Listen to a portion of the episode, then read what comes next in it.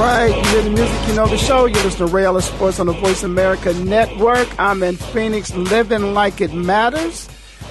Wow, what matters to me today? I'll tell you what matters to me today. I got a friend in the studio. It's always good to have a friend in the studio with you. You know, it gets a little, I'm not going to say it gets lonely in the studio. I'm always good with myself when I'm in the studios, but it's always good to have a friend join me. And I'm going to keep a little secret. I'm not going to tell you who my friend is. I'm just going to wait a little bit. I'm going to invite my friend onto the show. But I'll tell you what else matters to me. I am back. Of course, you know, I took a little trip. I had to go back to the Midwest, to the heart of it all, and to the Hall of Fame city, and got a chance to see some good friends and have some good time. And, of course, a good friend, Buckeye, born and bred, even when he's dead, H.O.F.er. Wow. Chris Carter in the Pro Football Hall of Fame. Shout out to Chris and, you know, all the fellas. It was just an exciting time. And the Dallas Cowboys came into the city there, and the folks there, and I want to thank the mayor. Mayor Healy was outstanding and so gracious to attend a few of the events that I was involved in. I also want to thank those folks at the Canton Club. Just an outstanding job that Chuck and Steve did to welcome me there, and the folks, of course, and just an outstanding job of just supporting. And, of course, my good friend from the Dog Pound, Hanford Dixon and Frank Minnifield. Minnie and Dick stopped in, and we had a great time, a lot of good folks. Also want to thank the superintendent of schools of Kenton City Schools, Adrian Allison, for stopping in and spending time. We got a chance to see some of my old friends, some of my old coaches. Coach Hedricks was in. Coach Infantides came, stopped in. And good friends, Rick Suggs. I just had an outstanding time. My sister stopped in. We had a great time. I saw so many friends, too many to mention, but those folks right there, of course, I could not. Fonda Williams, shout out to Fonda Williams, who I understand is doing great things in the city of Canton. Maybe something's on the horizon. You might think about what's on the horizon and what doors are opening for Fonda, but I just want to thank my hometown, the Hall of Fame city, Canton, Ohio, for being a gracious host to all those people from all over the world that came in to experience football's greatest weekend in the Hall of Fame city. I traveled around and I reminisced a little bit about my time and growing up in Canton. I went to the northeast side of town, the southeast side of town, and southwest, you know, and of course, Hall of Fame city out there. I mean, the Hall of Fame out there, and I think that might be the northwest part of town, right off of 77, and you know, took a look at my high school, the old and the new McKinley High School, and the stadium. Oh, my goodness, the stadium. They have just done a tremendous job with the remodeling of the stadium, of course, and the extension of the Pro Football Hall of Fame. If there's any man or woman alive that is a football fan, put it on your bucket list. You cannot afford to leave this earth and not go to, as they say, football heaven. Pro Football Hall of Fame is football heaven. My favorite experience of being in the Pro Football Hall of Fame is always the theater. Talking about rocking the house, it rocks your seat. It's an emotional experience, one that I guarantee you will never, ever forget. So if you ever get a chance, and I couldn't think of a better time to go to Canton, Ohio than Pro Football Hall of Fame weekend. So next year I will be back there. I'll be back there every year at the Canton Club, and we'll have some festivities that everybody and anybody can partake in. Going to bring all my friends that, like me, have been blessed to have an opportunity to walk on the field of a National Football League team and have an event of which everybody will be welcome to attend. So I look forward to that. So right now what I want to do is, it's baseball season, but it's football season too, and there's a lot going on with the NC2A. There's a lot going on with sports, period. And a lot of controversy about A-Rod, about Pete Rose, you know, Johnny Football, Philadelphia Eagles, Arizona Cardinals, Honey Bear, he's doing some good things out here. So let me just start off by doing this. Many times in life, you know, athletes get a chance to get some exposure that the average person who is not involved in athletics and is not as in entertainment, sometimes those experiences, they pass them by. And it really is something different when you have an opportunity, particularly with today's technology, to speak to people all over the world and just be in the studio and have fun. So I'm going to share that experience with the young man. I talked about pro football's greatest weekend, being Hall of Fame weekend. For the folks in Canton, Ohio, that is our Super Bowl. But everybody else celebrates the Super Bowl on its normal day of event. And one day, I think it was in 2007, I was actually invited back by a church group back in Pennsylvania and asked to come share the Super Bowl with them at an event of which they were having.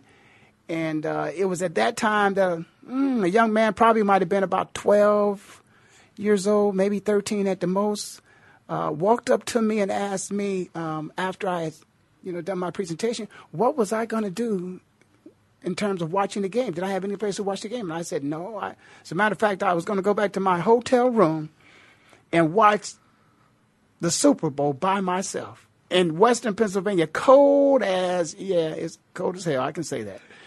And so I didn't want to do that, and he didn't want me to do that.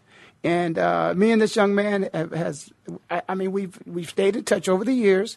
I'm going to call him a lot older, because at that age, when you go from 12 and you put, 7 years in your life, 12 to 19, that's like a lifetime to you.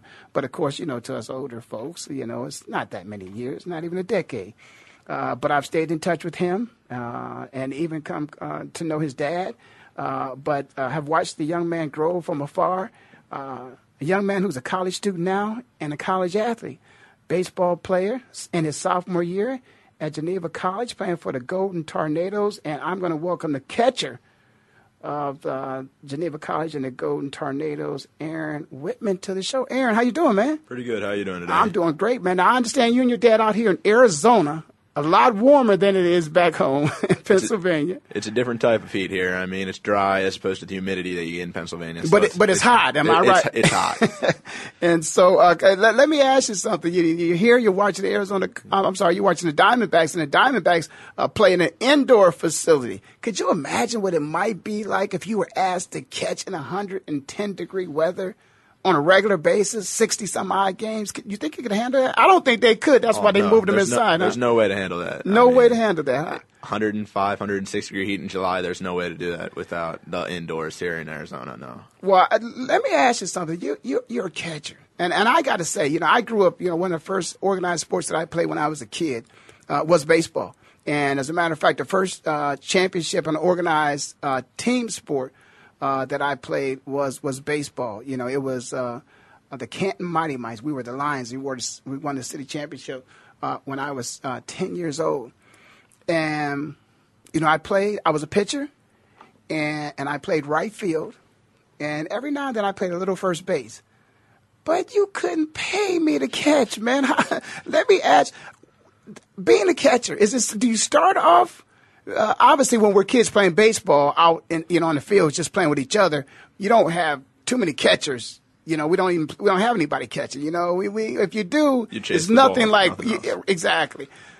But when did you put your first face mask on and think, "Hey, man, this is kind of cool. I might want to do this"? I don't know. I mean, I caught when I was little because they just needed somebody to stick back there, and I guess I was the only one dumb enough to do it. But I started catching more. Is there a fear factor when you're behind the plate as a catcher, as a kid, when you start off? Oh, yeah, of course there is. You're getting stuff thrown at you, and you don't know exactly what you're doing. I mean, so it's scary whenever the coach is like, okay, now this guy who's 4 years older than you is going to start throwing at you. I'm like, okay, I'll try to defend myself, nothing else. So, I mean. And what about the fact that there's an obstacle in front of you that's swinging? And that could possibly hit you if you're lined up too close. Your glove, your head, and it obstructs your vision. So you got a fastball that's not real fast at that age. No, it's not real fast yet. But it's coming at you, and you got to try to concentrate and catch that when somebody's swinging. Again, is that a natural thing to do for you, or was it a talent you kind of acquired each time you got behind it, you became a little bit more comfortable with doing that? Well, you never start out with the person swinging in front of you. You never start out with the hitter. So, I mean, that's easier not to have to deal with the hitter with the bat in front of you. But once it's all a matter of comfort. Like, you're going to get scared with the first time you see the bat coming through the zone or the first time the fastball is coming at your face. But, I mean, it's all knowing what you're doing, knowing who's thrown to and whatnot. So, I mean, nothing you can't handle. Yeah, I think, but it's really something, like most things in life, when people are good at something, they try to simplify it, and the simplicity of it. Oh, it's not that big of a deal. I guarantee you, out of the 9 people that are on, on the baseball field, probably 8 of them would not want to get behind the plate. Only the person who wants to get behind there and catch is the catcher. And so, I mean, that's a unique position. And not only that, catchers are normally, if you go through a football team and who you think the toughest guy on the baseball team, who the toughest guy, it's probably the catcher most of the time, Yeah. He's got kind of a chip on his shoulder. Have you, people ever describe you? How do people describe catchers when you think about the personality of most catchers in baseball? It really depends where you are. Sometimes they'll be like, oh, catchers usually don't care about themselves, like, or they don't care, just they're there and they do what they need to. Usually they don't have a whole lot of smarts behind them, because if you're sitting back there in July or when you're starting, they're always like, yeah, he's the only one who's too dumb enough to get back here, or too dumb. So, I mean, we're not looked upon real intelligently. And that's very interesting for me, because first of all, you're calling the game. Yeah. Okay. You're catching the ball. Most of the time, like I said, he's the toughest guy. I think even if you walk out on the field, there's no doubt in my mind, when I walked out on the field, you knew who the catcher on the other team was. I mean, there's just something about the catcher that it's a compliment. Certainly from my perspective, of those who don't have any complimentary words or things to say about catchers, they're probably not respectful athletes. Let's just say that, because there's been something in somebody who's made a couple comments, and we're going to get into that later, that didn't really have the respect for maybe his current colleagues. But no, I would say that. As a matter of fact, I would speak very highly of catchers. Would you say they're the most athletic of all the people on the field at that time, or would you say there's another position that you may say they have a little bit more athletic ability? Athletic ability is a confusing thing to talk about in baseball. I mean, it's not like football or basketball where you're running and jumping constantly. You're at rest, and then it's that split second that it's from nothing to go 100%. So, I mean, as catchers, we move 6 feet each way maybe. So, I mean, that doesn't take a whole lot of athleticism. I mean, it's difficult, yes. But let's say if you were playing some other sport, I mean, catchers, would you say of the catchers that you know, hey, yeah, he could play baseball, he could play basketball, he could play football, he could play tennis, he could play hockey, he could play whatever, How does that work when you compare them to some other guys? Catchers, I don't think we could all play other sports. I mean, if we grew up playing other sports, we're going to be able to, but we don't run. We sit there. We crouch. I mean... So, I mean, you see the center fielder, the shortstop, those guys who are moving, covering some ground, you're like, yeah, they're athletes. Catchers, we're ball players, and we're athletes second, more even third. Like, wow, that's an interesting perspective, and I'm taking it, and I appreciate it coming from a catcher. Unlike some other positions, they will tell you in a minute, oh, there's no doubt we are the best athletes on the field. So, as an example, if you were to ask me in terms of who are the best athletes on a football field, a D-backs. I no doubt about it. They're the defensive back. And then I may go as far as saying that they probably are the safeties, because those guys probably can do as well as anybody else is able to perform on the field. They could probably perform that task equally, or if not better than some others. So, but I tell you what, I think we got to take a break. I don't want to take a break, but we're gonna have a lot of fun today. This is gonna be a good show. I'm excited about this show. So I'll tell you what, we'll take this break, and then we'll come back. You're listening to Ray Ellis Sports on the Voice America Network. We're in Phoenix, living like it matters. And I have my friend with me, Aaron Whitman, sophomore catcher from Geneva College, the Golden Tornadoes. We'll be right back.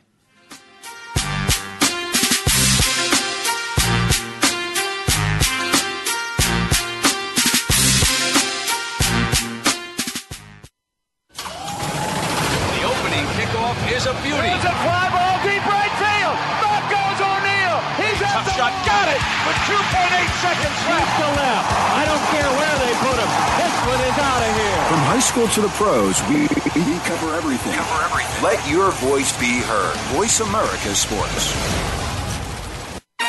So Andy Serling packed his bags, left the city, and is enjoying his temporary digs in Saratoga. But that won't stop us from bringing you Playing to Win, the best online handicapping show for serious horse players.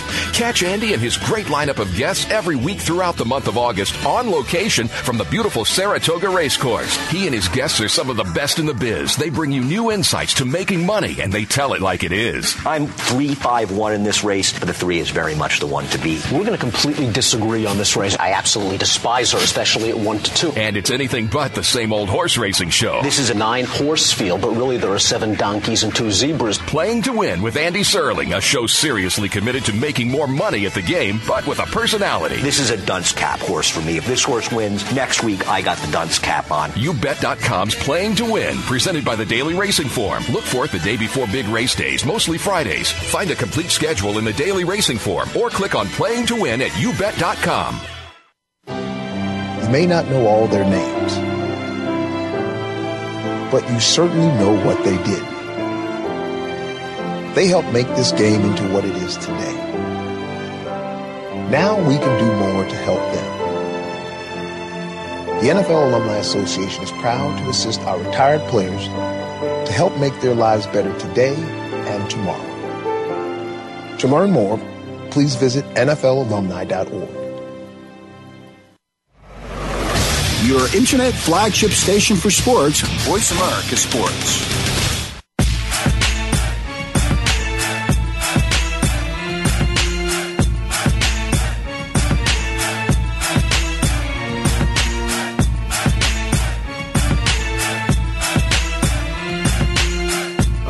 Okay, you hear the music, you know the show. You're listening to Ray Ellis Sports on the Voice America Network. I'm in Phoenix, living like it matters. Aaron Whitman, sophomore at Geneva College, catcher for the Golden Tornadoes, is in the studio with me. If you're interested in calling, you can call us at 888-346-9144. I am back from the Hall of Fame City. And, of course, you're listening to Ray Ellis Sports here on the Voice America Network. Aaron, let's talk a little bit about this. I mean, there's one thing that is so much different if you're a part of athletics and if you're athletic. And certainly you are, even though you won't give yourself credit. I really do like humble athletes, but I think at times, particularly even like a young man like Aaron, playing at a smaller college, but extremely humble. Sometimes those guys that are so humble are the last ones of which get noticed, or they're the last ones that the media may want to come over to get a good quote from. But in today's society, you can get a quote from just about anybody, any place, and social media can get people in a lot of trouble. I know I've asked Aaron to feel free to go ahead and let folks know that he's joined me here on Voice America Sports, on Ray Ellis Sports today. And let's talk about that a little bit, if you will, Aaron. Social media, it was something that, as an athlete in my generation, we didn't have to worry about that. That was nothing that we had to be concerned about, either as an active participant or something of which someone could send out something about us or take a picture of us and post it and put it anywhere and say anything about you. And they don't have to necessarily be a media person, but they have a platform where people all over the world could actually hear, if you will, what they say, because it's heard, although it's not audible, it's heard all over the world when somebody puts out a tweet or they put something on Facebook or Instagram. Do you, as an athlete or any athletes that you know, this generation of people, period, do you guys really feel that every step of your life is being invaded, and somebody else could be watching you, and they could say and do whatever they want to and put it out there for the world to see? How is it to live a life like that as an athlete, even though a smaller school? Are you guys concerned about that? Because it could be a small school, but it could all of a sudden be trending, if you will, all over the world. Do you address that as a team? Are your coaches concerned about it? As you as an individual concerned about those type of things? I try to keep my tweets and my Twitter rather calm, not like picking up anything, but there's rules in the NCAA, something like you can't tweet or use social media within a half hour or 2 hours, something like that. And they make you guys aware of that? You guys are made aware of that? As you can see, I don't remember it to the letter, but it has been.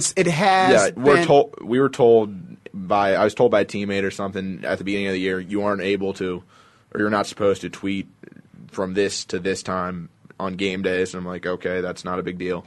But then, I mean, then there's always that one moment you tweet something about the game or something afterward, about your season starting up or something, and you get the divisional Twitter to respond or retweet you, and it's just like, okay, people are reading it, so you know people who are in charge of the conference know your Twitter and your tweeting, so you got to be careful a little bit. Are you required to give them your handle? Or to acknowledge that you have a Twitter account or Facebook account? No, but sometimes, like, it's at our conference or whatever. So, I mean, if we won a game, sometimes the tweet would be like, just beat W&J or whatever school it was, hashtag Pac Sports or whatever. And that would pretty much be saying, hey, I have Twitter. There it is. Follow me or something. So, wow. I mean, you got to be smart. I mean, well, and that's interesting. You said you got to be smart because that's what the problem is. The problem is, well, once you push send, it's done. It's gone. Yeah, it's out there. It's on the internet in ink. I mean, you can't erase it. Even if you can delete the tweet, it's still seen and people still know what you said. I mean, I'm rather low key on Twitter, so I mean. So in terms of what we always had to be concerned about were interviews that would become bulletin board material for other teams. And, of course, that bulletin board was in either the local newspaper or it was picked up on the AP wire. And as I said, the AP obviously is something that's global, but it's just a matter of if the newspapers decide to pick it up, because even if it's on the wire, everybody doesn't pick it up. But in this particular case, this could be even some things that have nothing to do with baseball. I mean, young people could be at a party and perhaps maybe indulging in some things that they shouldn't indulge in. Have you guys ever had any experiences like that at the university where perhaps maybe whether there's an athlete or somebody who's not involved with athletics has gotten themselves in trouble with social media? Oh, yeah, there are people we know, like, we'll see their tweets and we keep each other accountable, but if somebody tweets something, we're like, hey, dude, you got to take that off because if the university sees that or if they've already seen it, it can be bad. I mean, it's just something you got to be smart about. So as a leader on a team, you want to be responsible. And if by chance one of your teammates involved with a friend of his and retweets something that his friend tweeted, even that's not a good thing to do, because even though a retweet, you don't own up to it. It's somebody else's tweet. And you're saying you agree with it or you're – I mean – it doesn't matter if you're a leader or not. I'm a sophomore, so I'm not a leader of the team or anything. But if somebody in my team tweets something ridiculous that can get them in trouble or something along those lines, you just got to be like, hey, dude, that's not right. And, it's interesting that you say you're not a leader because you're a sophomore on the team. But I can just tell you this. As a student athlete, you're perceived to be a leader for that university. You represent that university, yeah. And more people than you think are interested in what your opinion is and how you carry and conduct yourself. So, and that's what happens to a lot of people. They're very innocent, sometimes even to the point of naive as to I'm just Aaron Whitman. I'm just a sophomore on the, and I'm not really relevant. But the minute something happens, you out of a sudden are not just Aaron Whitman. You're sophomore catcher for the Golden Tornadoes. Your title, and that's exactly right. And you're connected to a brand that's extremely important to a university. Let me ask you something. Does the university speak to you guys in those terms about you do represent this university, you do represent this school, this brand. We expect you to carry and conduct yourself in a certain way, and we are concerned and want to be there to support you when you're doing things right, and we're going to be there to reprimand you when you do things wrong. As a student athlete, Are you guys having the conversations with the athletic director or the coaches or anybody like that? Because it's a small community, I'm sure. Oh, it's a very small place. But again, but you represent that community as well in that university. It's not as much with the athletic director or with anything, but it's the coaches at the beginning of the year saying that they gave us warnings of what we were supposed to stay away from and stuff. But I mean, it's just you'll get you're representing the school, you're representing your teammates, just the standard stuff you usually hear. But it's not really taken as a huge deal until someone screws up. Like it's not gonna be a big deal if somebody's tweets or somebody's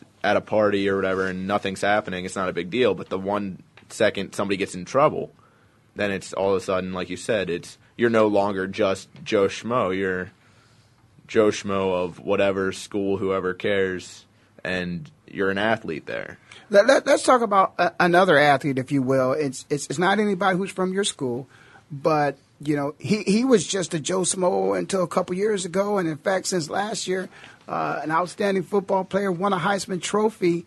But you may not be on that level, but when you talk about what you do and who you represent, he happens to be a student athlete. And the definition of a student athlete is a young man or woman who is enrolled at a university and participates on that team. Yes. That's it. You know, you're there as a student attending a university. You participate on one of the sporting team, so you represent that as a student athlete. And here, all of a sudden, is a young man that's found himself with a tremendous amount of success on the athletic field, and has done something that is going to cause him a lot of trouble. It's going to cause a lot of trouble for the university. But this is a young person who perhaps may be right at the forefront of serious change, because there are some things that are going on when it comes to Johnny Football that we need to address about a system that perhaps maybe wants to consider change, because this young man has had a tremendous amount of success. I believe he deserves to benefit from his success, but he is not permitted by the university or the NC2A. So what we're going to do is I want to let the people out there and Aaron stop and think a little bit about what's going on in the life of Johnny Football. Man, this kid is under some pressure. But so have a lot of kids been that came much earlier than him and will come long after he's gone. But he right now is under a lot of heat. Okay, we're going to take a break. You listen to Ray Ellis Sports on the Voice America Network. I'm in Phoenix, living like it matters.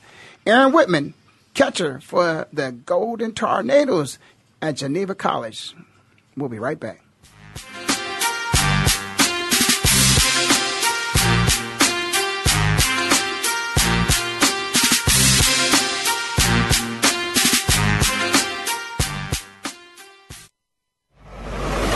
Your internet flagship station for sports, Voice America Sports. So Andy Serling packed his bags, left the city, and is enjoying his temporary digs in Saratoga. But that won't stop us from bringing you Playing to Win, the best online handicapping show for serious horse players.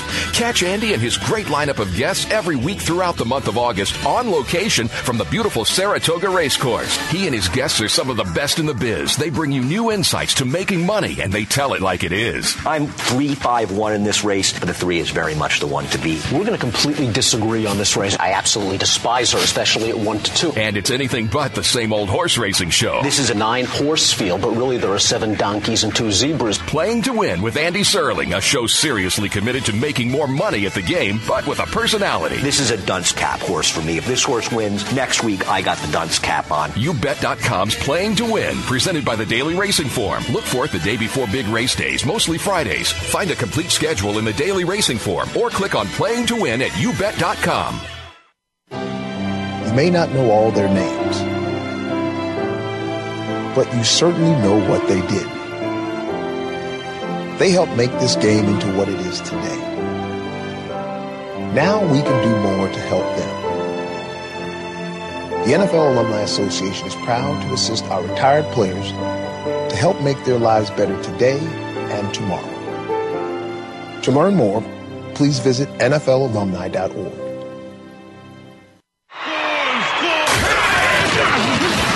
Your internet flagship station for sports. Voice America Sports.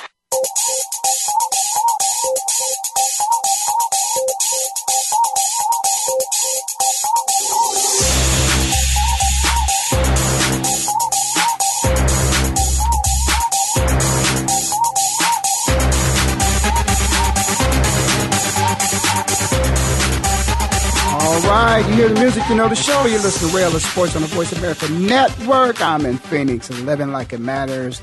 Aaron Whitman, catcher for the Golden Tornadoes at Geneva College, is in the studio with me. And just before we went to break there, I kind of set things up where I wanted to talk a little bit about, you know, something that's been very controversial in sports, period. And if you go back, you know, there are going to be so many things that you can find that perhaps maybe when you have people who want to provide information with you, but they don't want to, you acknowledge who they are, you'll find out that Johnny Football is not the first person to sign something and be paid for it. As a matter of fact, I think my man Aaron Pryor may have signed something and been paid for. A couple other guys at the Ohio State University may have signed something and been paid for it. And so all I want to do is let's take the name Johnny Football out the picture. If somebody is willing to pay somebody, can you imagine how they're paying you for your signature? Now, your signature, my goodness, does your signature belong to anybody other than you? I mean, this is one of these things where, okay, it's your signature. They don't want a counterfeit. They want you. They want to make sure that you sign. They want an authentic signature from you. It's your signature.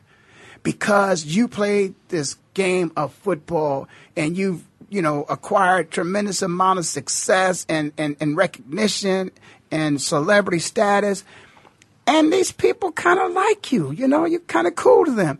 And they're willing to pay for your autograph. Now, they want a jersey, but the jersey they're willing to pay for a little bit more if it's got your signature on it. Now, the NC2A probably could sell that jersey, and they probably could sell that jersey because it's your jersey. And if it wasn't your jersey, I don't know if number 2 was selling a lot prior to you putting it on. But certainly once you put it on, the university sold a lot of them, and then when you sign it, it has more value to it. Now, there are some people, and I don't want to get Aaron in any trouble, so we're going to talk hypothetically. We're not talking about Aaron. We're just talking hypothetically.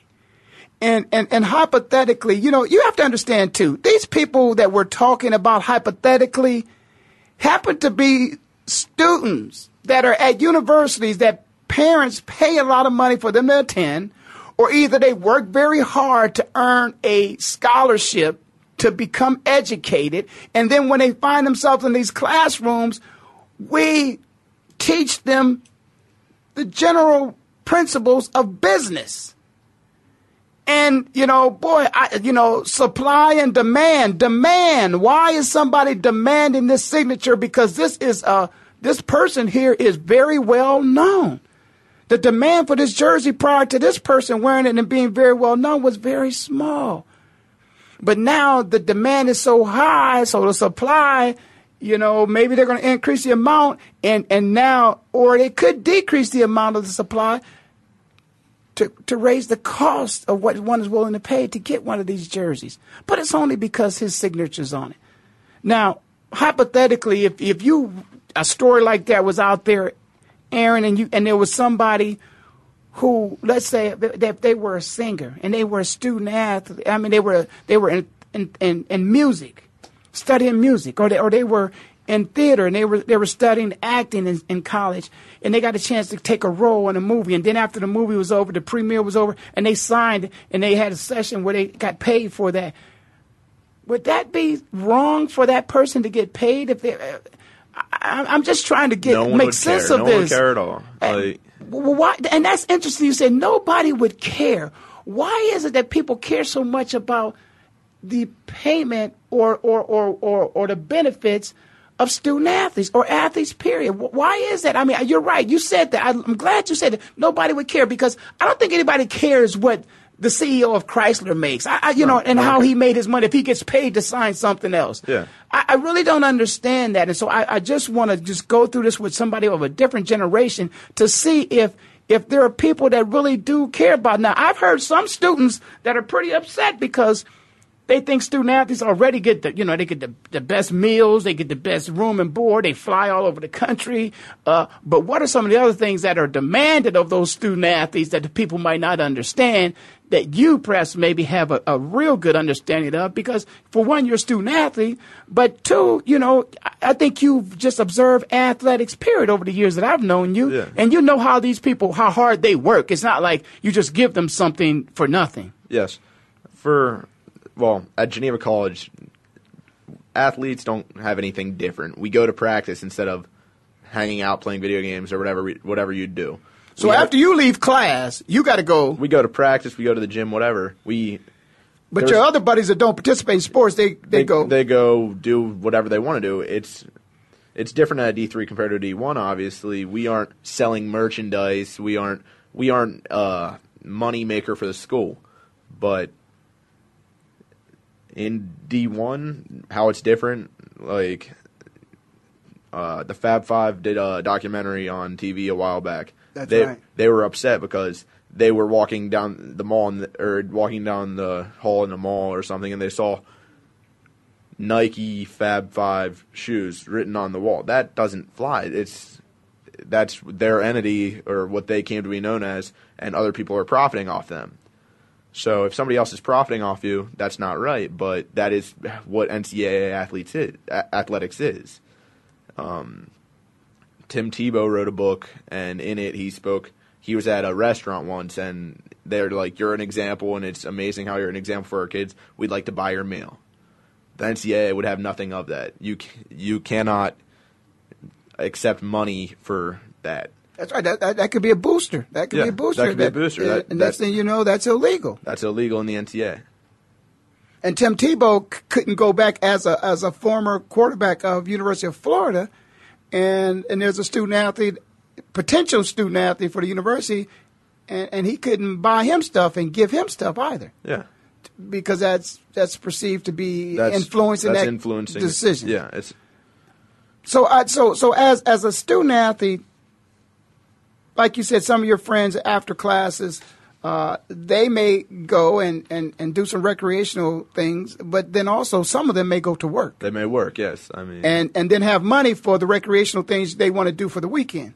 That's exactly right. The student athlete doesn't have a chance at Division I to go to work during the season. Yeah, I had a teammate who is now signed by a professional team who. From what I'm told, I've never heard from him because he is a very humble guy. He didn't speak about himself, but I had heard from other teammates he had an opportunity to play D1 at Pitt, but as an engineer, he was unable to. So, I mean, the time commitment for at Geneva being an engineering, being a big major there, and I have several teammates who that is their major. It just the time commitment in that does not allow you to make money. It makes it very difficult for you to do anything but your sport and go to class. And that it's been a very well-documented story that Robert Smith, I think it might have been medicine that Robert wanted to study at the Ohio State University and had a run-in with, I think it was Coach Cooper at that time, and to the point where he basically wanted to quit the football team because he had a commitment to his studies that conflicted with the commitment that the coach wanted him to make in football. And they were at odds about that. I maybe it was a different coach, but I think it was Coach Cooper. And so it doesn't happen all the time, but it does happen from time to time where there are some guys who are interested in taking courses that would, in terms of their schedule, would conflict with the time that they're supposed to be on the football field. Yeah. And so that's a major concern. But certainly. That person that you're talking about there too, now think about if he wanted to take something that was very taxing to his time, then he certainly is not going to have a chance to work either. Without a doubt. There's no way that work. I mean, that person wouldn't get a chance to work. And so, I think there's a lot to be told in the story.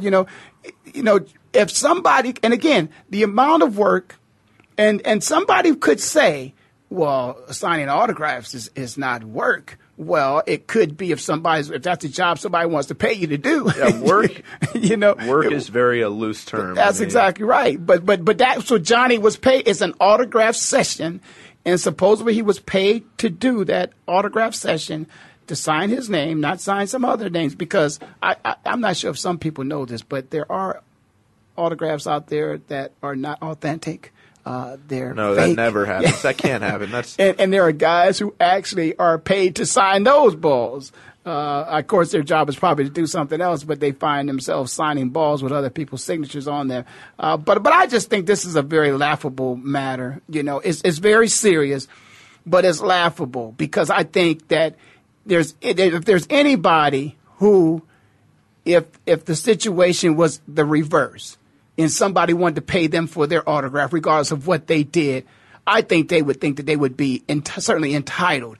If somebody wants to pay you for your autograph, I think you're entitled to that. You've done something that somebody thinks your signature is worth their hard-earned dollars. So if they want to pay you for that, you're entitled. I can't make anybody pay me to sign something. You don't make people do that. If they want to pay you, that's a decision they made. Exactly. They decide if they want you to. I've never come into that opportunity, so, it's just kind of crazy sounding. Somebody would want you to sign something that they value other than a check at a bank or something. No one cares about your signature other than that. That's exactly – but you're exactly right. But there's an industry out there called memorabilia, and the value increases with the status that a person reaches.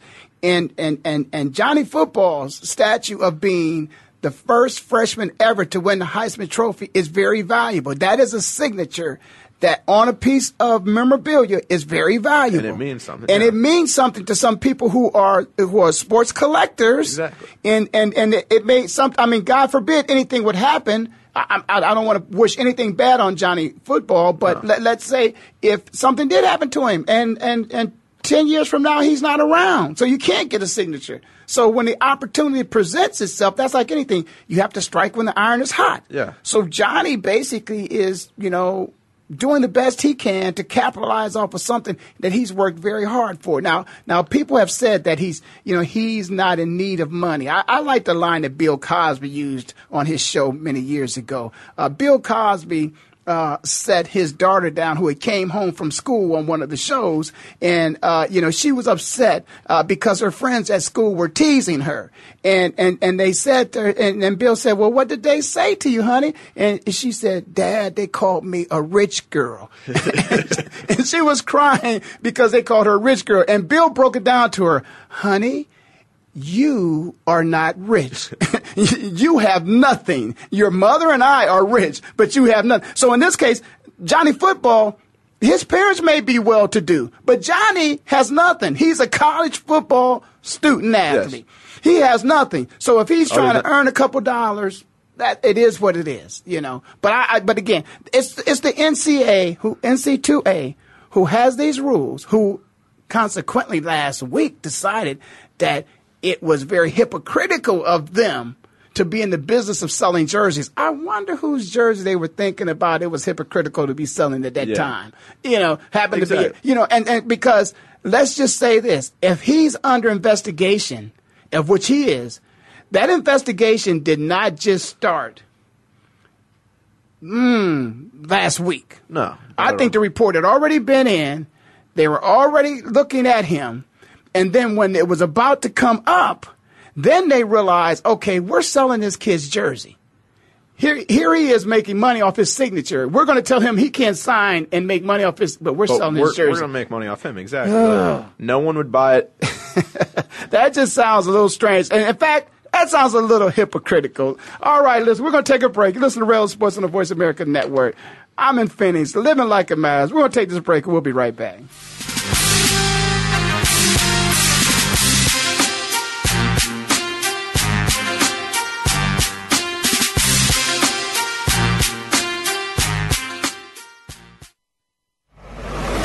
Your internet flagship station for sports, Voice America Sports.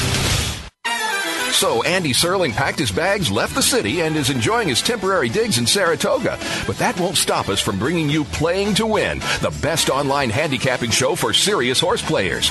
Catch Andy and his great lineup of guests every week throughout the month of August on location from the beautiful Saratoga Racecourse. He and his guests are some of the best in the biz. They bring you new insights to making money, and they tell it like it is. I'm 3-5-1 in this race, but the 3 is very much the one to beat. We're going to completely disagree on this race. I absolutely despise her, especially at 1-2. And it's anything but the same old horse racing show. This is a 9-horse field, but really there are 7 donkeys and 2 zebras. Playing to Win with Andy Serling, a show seriously committed to making more money at the game, but with a personality. This is a dunce cap horse for me. If this horse wins, next week I got the dunce cap on. YouBet.com's Playing to Win, presented by the Daily Racing Form. Look for it the day before big race days, mostly Fridays. Find a complete schedule in the Daily Racing Form or click on Playing to Win at YouBet.com.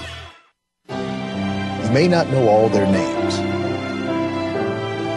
but you certainly know what they did. They helped make this game into what it is today. Now we can do more to help them.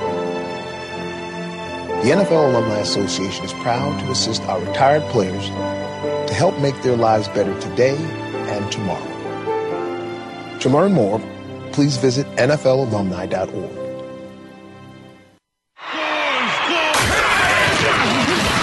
Your internet flagship station for sports. Voice America Sports.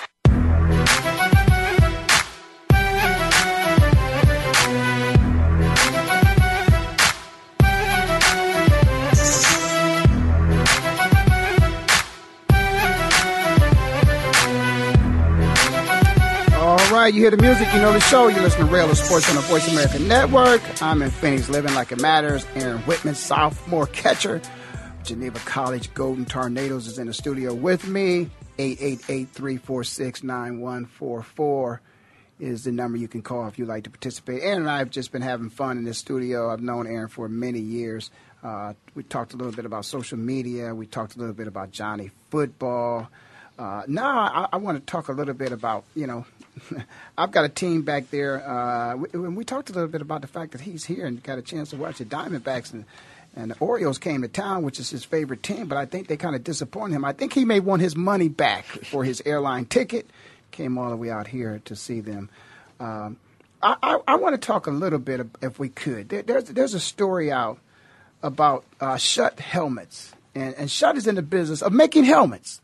And as an athlete, you know, even though my man tells me he's not the best athlete on the team, and that's, again, humility. I just like that.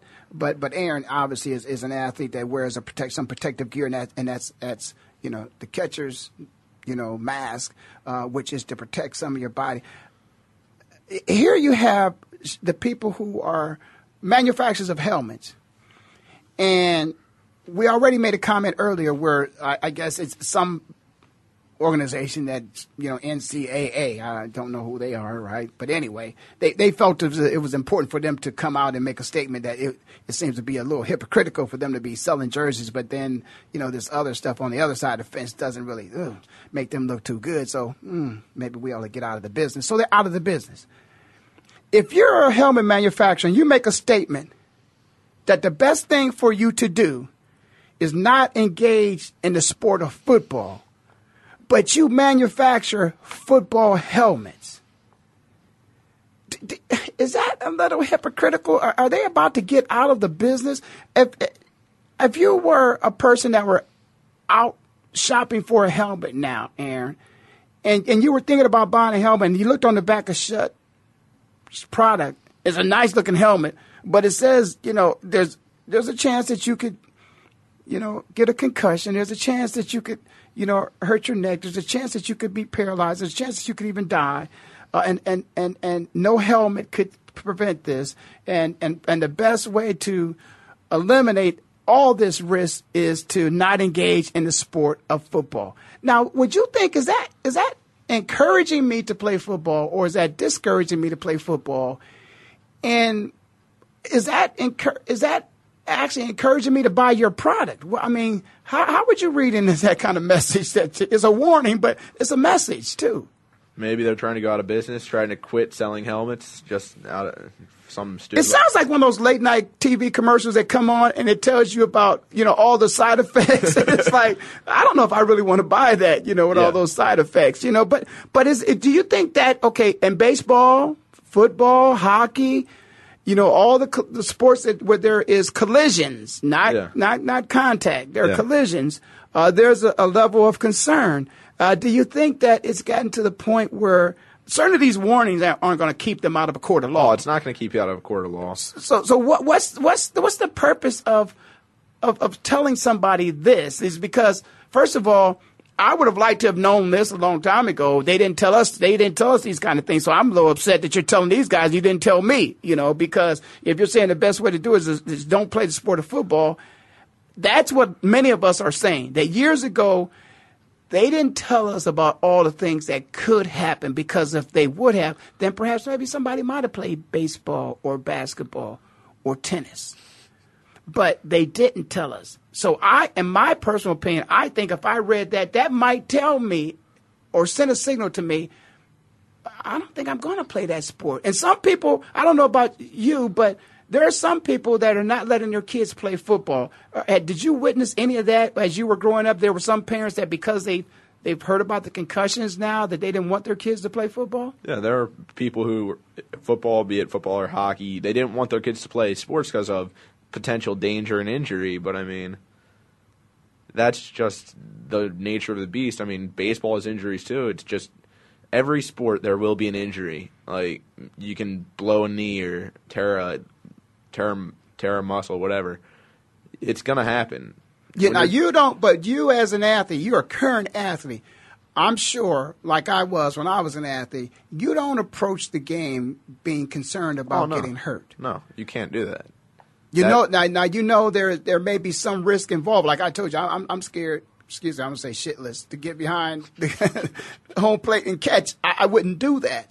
And there's some other guys that you couldn't pay them on the baseball field to catch. They're not going to catch. They play right field. They play left field. Exactly. They play infield. They're not catching. They're just not going to do that. So that's because there's some risk involved and there's some fear involved. Oh, yeah. But the person that plays that position, you're conditioned to do it. I mean, you don't think about it. Now, that's it. I like that word conditioned, because it's a mindset.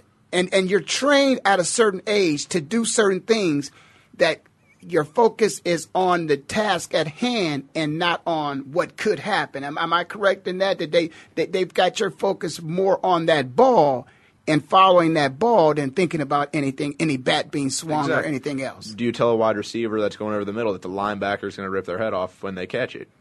They do it anyways. See, I mean, that's what I'm saying. This statement doesn't fit the sport. You're exactly right. That's a great example. You don't tell a wide receiver that you're going to go across the middle and the linebacker is going to kill you. Oh, exactly. You don't do that. I mean, superstition may be part of it. You know, in the back of your head it's going to happen, but as soon as you say it, like if I was looking at something and I read this will not protect you, I'm thinking, okay, I'm going to get a concussion wearing this. I'm not going to take that luck upon myself. I'm going to go buy a different brand. There you go. That's another thing.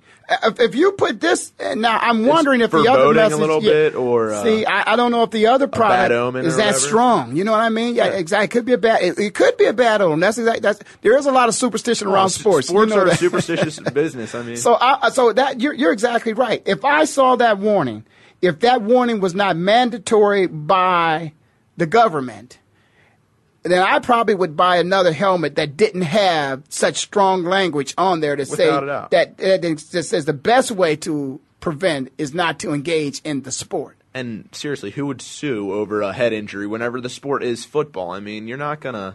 Oh, there's a lot of suits. I gotta admit, I'm part of a concussion lawsuit, and I can say this.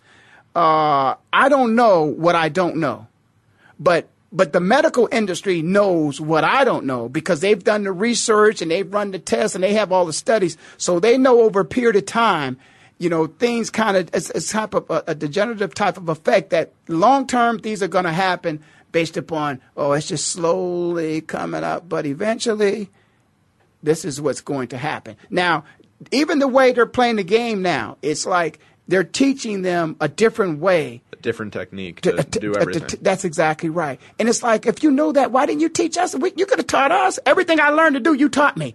So if you think you can teach these people different, then that means you could have taught me differently, but you chose. Did they not know at the time? I mean, the medical advances and everything, it has come recently. Well, I would say, you know what, and here's the thing about it. I would say yes, with the exception of based upon what a helmet represents and what it's used to protect.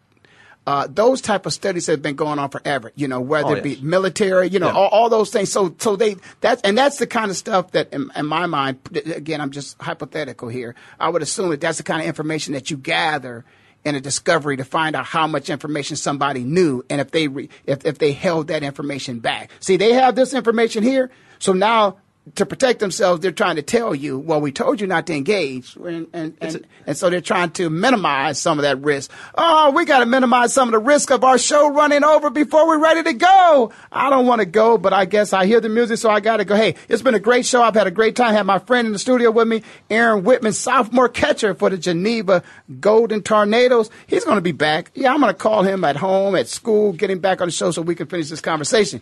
You've been listening to Ray Ellis Sports on the Voice America Network. Thank you, Ray. I'm in Phoenix, living like it matters, and I'll see you next time, which will be the best time.